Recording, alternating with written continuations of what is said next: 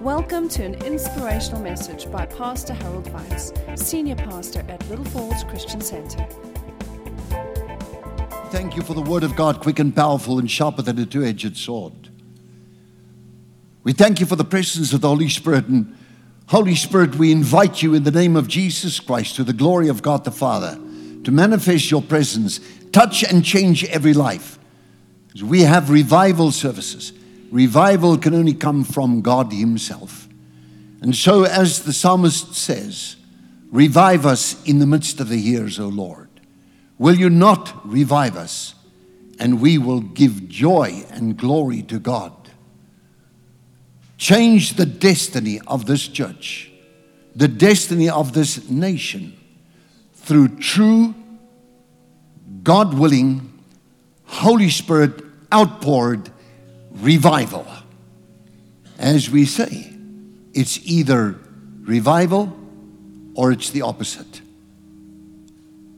So, Father, we thank you in Jesus Christ's name for the word of God, quick and powerful in our midst. Thank you, Lord Jesus. Amen.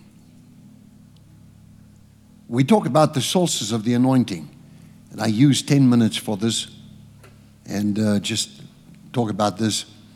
I. Um,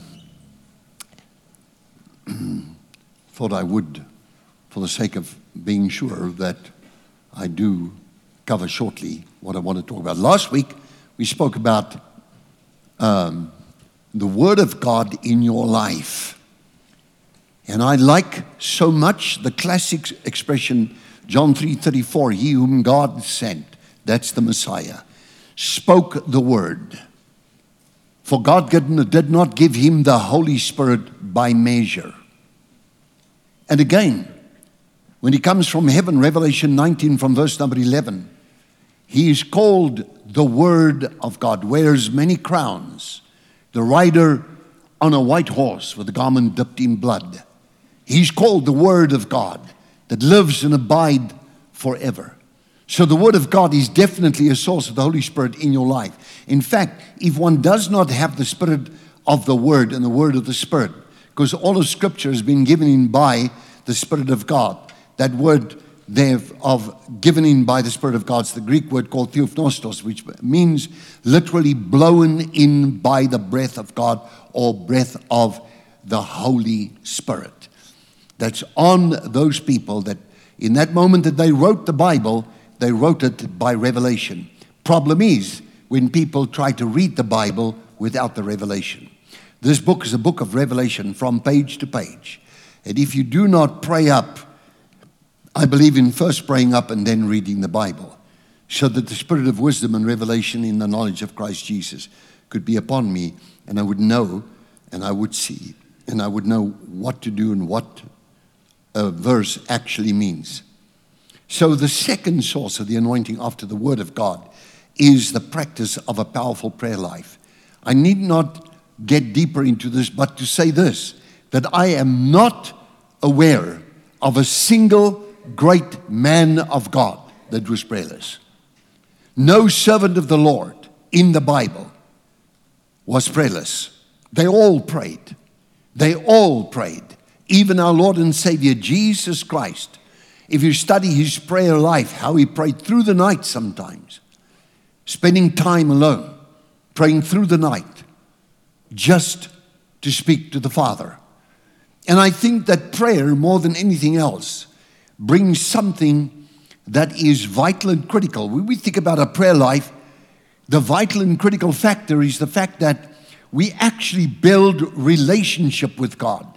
Prayer is talking to a person, a living person, the Almighty God, through the name of Jesus.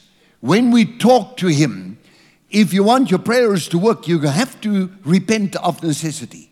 You cannot go with sin baggage in the presence of God.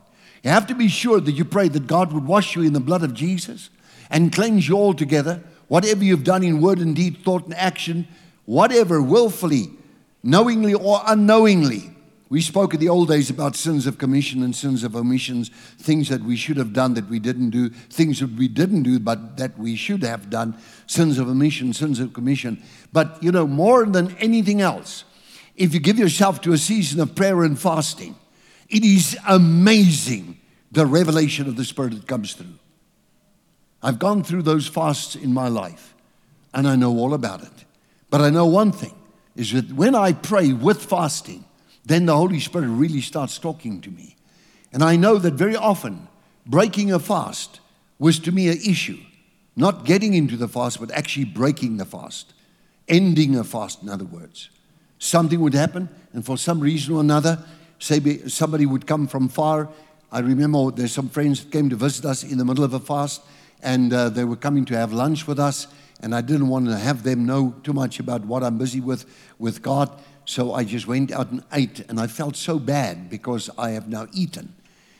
Fasting will move the mountains that cannot be moved by normal, you know, standard type of prayer. Also, very important is the fact that if we pray, Ephesians 6 18, might as well quote that also, uh, says these words praying always with all manner of prayer in the Spirit, and watching thereunto with perseverance for all the saints. Ephesians 6. What I'm thinking of really, really is the gifts of the Holy Spirit. I do not understand, I don't think I will ever be able to understand how there are places on earth where the church goes on and ignores the gifts of the Holy Spirit. The gifts of the Holy Spirit is there, they're gifts by God. It's like the talents that were given. When God gave the talents, He expected everyone to do something about those talents. When He gives you a gift, He expects you to use that gift. And so we pray, and if you have understand the nine gifts of the Holy Spirit, we pray. But before that, we even pray in the Spirit. We pray in tongues, in other words. Now, 1 Corinthians 13, uh, 14, verses 1 through 4, talks about the fact that, you know, if we uh, prophesy, we speak words of we speak words of edification, exhortation, and comfort. But when we pray in the Spirit, the Bible says you praise uh, in, a, in the Spirit, you praise in an unknown tongue, an unknown tongue. Very important. I pray in tongues. I spend a lot of time praying in tongues.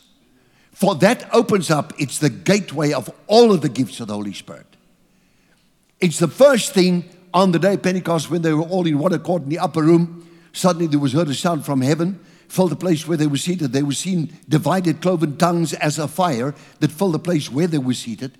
And they were all filled with the Holy Spirit, filled with the Holy Spirit. You'll receive power when the Spirit of God comes upon you, epi, which means to rest upon you. That's Shekinah. That's the glory of God, the Spirit of glory and of God. They filled with the Spirit and began to speak in tongues. Now, you know, it's not the kind of language or tongues that we, we learn. I had a couple of people come up to me with, you know, like kind of silly things, you know. We learned at university to speak Greek and Hebrew. So we speak in tongues. No, you don't. Tongues, he's speaking in a language you do not know and you have not understood and you've never learned, but you find yourself speaking. I found myself in Russia speaking in tongues, and I find myself speaking in tongues that sounds exactly like Russian itself. It's just it affects me so, the environment. And I go to other places and I find I speak in that kind of language that is the local language. And somebody once came to me and said to me, he was a student at, at uh, university in Greek. He said, Where did you learn to speak Greek? And I was young, I just got filled with the Holy Spirit there. He said, Where did you learn to speak Greek? I said, Never learned to speak Greek, not at that stage, nothing about Greek. Didn't know anything about Greek. I was young and just got born again, filled with the Holy Spirit. Spirit of God came upon me and I spoke. And he said, You were just giving glory to God in Greek like I've never heard before. You spoke it fluently. See? But he was there to hear and he was there to witness. The speaking in tongues is the evidence of being filled with the Holy Spirit. They were all filled with the Holy Spirit, started speaking in tongues. Now, 1 Corinthians chapter number 14 says, He who speaks, verse 4, 3 and 4. 2, 3, 1, 2, 3, 4. Those four verses. I won't quote them all. I haven't got the time. It's got 10 minutes.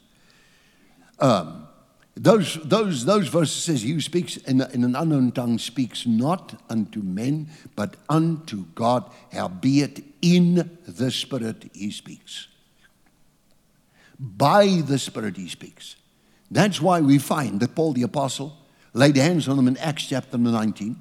And in Acts chapter 10, we find the Apostle Peter that says, you know, now concerning Acts chapter number 10, verse 38, says how God anointed Jesus of Nazareth with the Holy Spirit and power, who went about doing good and healing all who were oppressed of the devil. Jesus. Now, verse 44, Acts chapter number 10. Now, while Peter yet spoke these words, the Holy Spirit came upon them, for they heard them speaking in tongues and glorifying God. Now, he says, now we hear that the gift is also poured out on the Gentiles. They also got filled with the Holy Spirit. Them being filled with the Spirit of God, they began to speak in tongues. It becomes the standard prayer language. It's the prime prayer language. Why do I say that? 1 Corinthians 14, verses 14 to 15 says these words For if I speak in an unknown tongue, my spirit prays, but my mind remains unfruitful. Tota my mind remains unfruitful. I can think of other things, but my spirit, my tongue, hooks up with the Holy Spirit and I begin to speak. I've got to do the speaking. I've got the breath. I've got the vocal cords. It comes and it's a connection exactly the same as prophecy, the way that prophecy works. Prophecy is also, we pray a lot in tongues and then you switch over to natural language and the prophetic ministry just is unlocked right there. How can you, how can you go through the church age without the Holy Spirit? I don't know. I just don't know. Don't understand. So, dear friends, it is so important. That's why I read that one day in Ephesians 6 and 18. Praying always with all manner of prayer in the Spirit. He who speaks in unknown tongue speaks not unto men but unto God. Howbeit in the Spirit he speaks.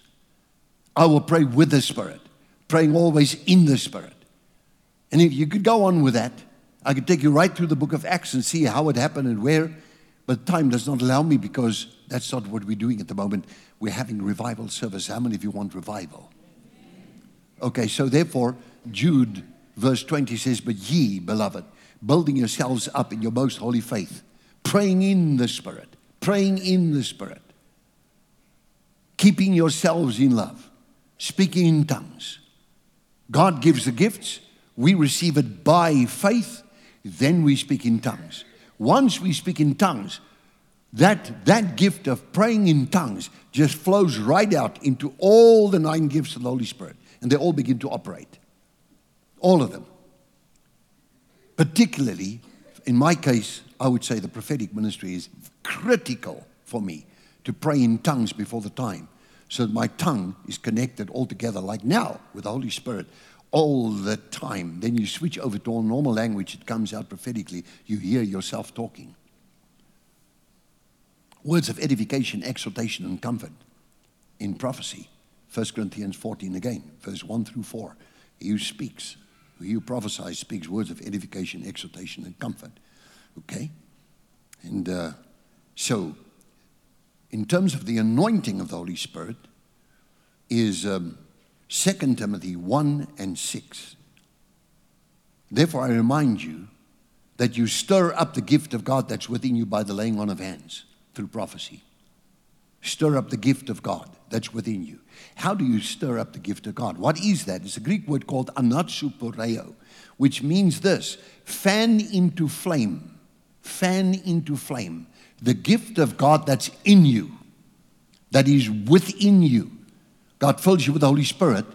Now, when you pray in the Spirit in tongues, then you find that that gift gets more powerful. It fans into flame the gift of God. That's why Romans 12 and 11 says, always be aglow and burning with the Spirit. Be aglow, burning with the Spirit. We say on fire for Jesus. How many of you on fire for Jesus in this place? Give the Lord Jesus a praise offering. Okay? So, with the band coming up again, let's get down to doing some worship because then we'll take it from there. Praying in, the, in tongues to me is the vital discipline when the Holy Spirit leads my prayer life, not as I think, but as God wants me to pray. Because it's His Spirit at work within me. I am a temple of the Holy Spirit, and He gives the supply of the Spirit, as the New Testament also calls it. And I'm praying in the Spirit. I keep myself in love, and I then minister to people. See? But you stir up that gift by praying in tongues. That's already too long in terms of preaching now. I've just gone over my limit. Isn't that bad? Very bad. Amen. Did you enjoy that? Did you get something out of the Word of God now? Amen. Now, when you pray for other people too, don't forget this. Ezekiel 22, verse 30 says, And he sought for a man who would build up, make up a hedge, build a hedge in the land, but he found none. And then Isaiah 59 and 16 says, And the Lord marveled, he wondered, and he said, Is there no intercessor? I see a man, I want to pray for that man, I pray in tongues for that man, the Holy Spirit works towards that man, I become like a distribution place. I serve the Lord with my spirit, praying in the spirit, praying for somebody that the Lord brings into mind, and I pray for that person. And I know that in, in the mind I would not know and understand, but by the Holy Spirit I would cover everything that person would ever need. So, so you begin to pray for your family members in the same way.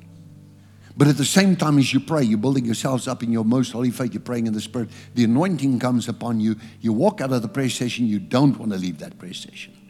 How many times have I gone out of prayer meetings that I just didn't want to leave it?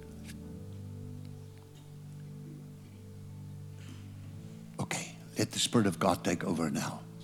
Can you say amen? Would you stand? Let's begin to worship and stay in the Spirit now. For more teachings like this and other material, please visit our website at www.littlefallsonline.com.